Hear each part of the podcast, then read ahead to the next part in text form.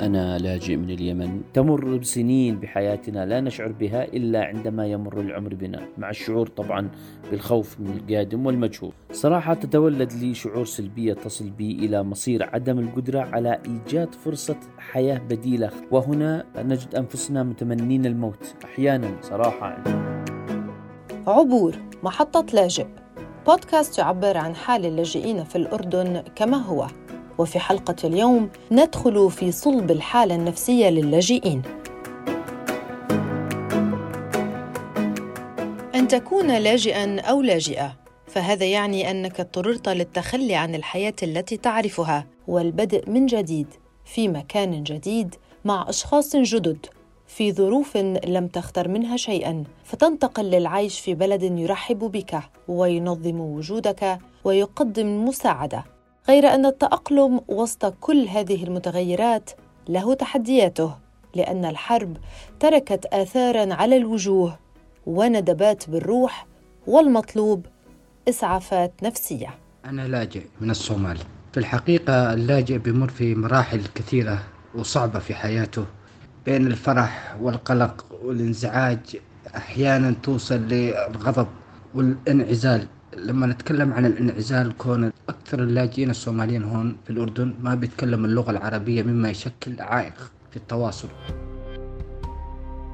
لاجئ وكمان سوداني من أفريقيا يعني إنه مختلف شخص بصفك بألفاظ عنصرية. دي شوية يعني بخلي الواحد يراجع كتير نفسه وكمان شيء مؤلم للغاية.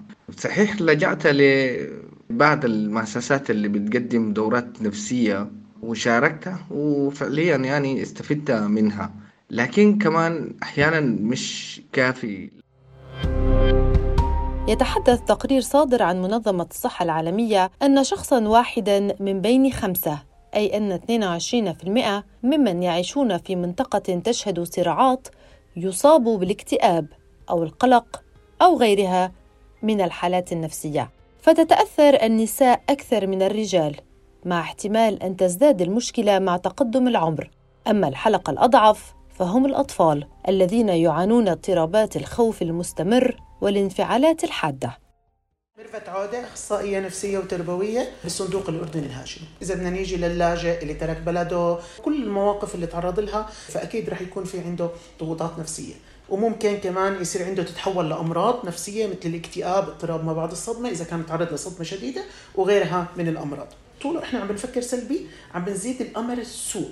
في عنا دائما هو هدول الاشخاص عايشين بالماضي. خسرنا وكان عندي بيت ملك وهلأ عم بدور على اجار أو بفكروا بشغلة ثانية بفكروا بالمستقبل. بكرة أنا وين؟ وين مصيري؟ شو أسوي؟ فهم للأسف ما بيعيشوا حاضرهم إحنا بنحاول نرجعهم مشان هم يتقبلوا الواقع ويعيشوا بالحاضر للي هم ناسيينه اللي هم مو شايفينه. فأشياء لأنه الماضي لا بنقدر نشتغل فيه ولا المستقبل ما إحنا بنقدر نشتغل فيه. هلأ الحاضر أنت وين؟ الحياة عم تمشي جنبك عم تمشي حواليك وأنت فعليا واقف محلك. أبسط إيجابية هم مش شايفينها. مزبوط أنت خسرت كل شيء بس أنت كسبت عيلتك كسبت أولادك. تيجي تتفرج على ابنك للأسف هو بياخذ النمط اللي موجود بالأسرة. بصير هو كمان عنده ضغوطات نفسية بصير هو مضغوط بصير عنده عدوانية. فكر انت بتصرفاتك انت عندك مشاكل انت انعزلت زدت الطين بلة. أبسط مثال خذ ابنك امشي انت وياه اطلع حديقة امشي العب كرة قدم. قد يتجسد الحل الأمثل بالنسبة لأي لاجئ بإمكانية العودة الآمنة إلى بلده وفي بناء حياة مستقرة نفسيا ماديا وعائليا. غير أن هذا الحل قد لا يكون متوفرا راهنا.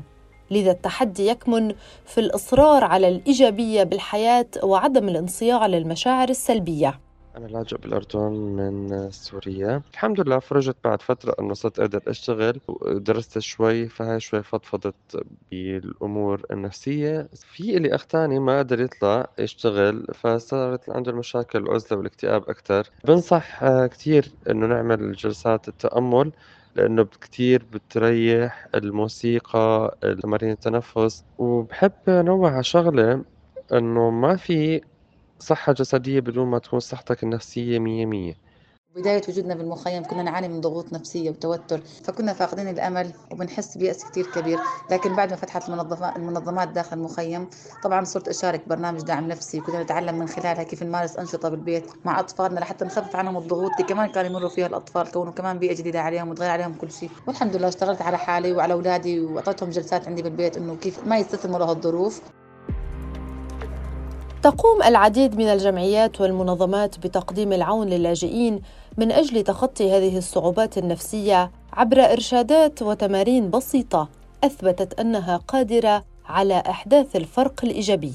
رح أشرح لكم أكثر عن تمرين التنفس اللي هو بيساعدنا لإزالة الاسترس أول شغلة لازم أقعد بوضعية تكون مريحة لجسمي أكون شادة ظهري. يا بتغمض عيونك يا إما بخلي تركيزي على نقطة واحدة محددة. نسحب النفس عن طريق الشهيق لحتى نحبس الشهيق داخل البطن. بعد واحد اثنين ثلاثة أربعة خمسة بطلع عن طريق الزفير من الأنف. يعني أول نفس أخذته بيكون نفس عادي. النفس الثاني بخليه أطول شوي أو أكبر أو باخذ أكسجين أكثر. بحاول إنه أتخلص من كل الأشياء السلبية أستخرجها مع شو؟ مع الزفير.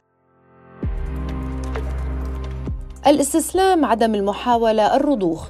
كلها حالات تعكس مشاعر سلبية يتخبط بها اللاجئ في مرحلة من مراحل حياته المتغيرة. غير أن تحدي الذات وتخطي العراقيل المختلفة مسار شاق وبالتأكيد له مردوده. إعادة بناء الإنسان الذي أنهكته الحرب. إعادة بناء حياة مفعمة بالأمل وبالقدرة الحقيقية على تجسيد الأحلام.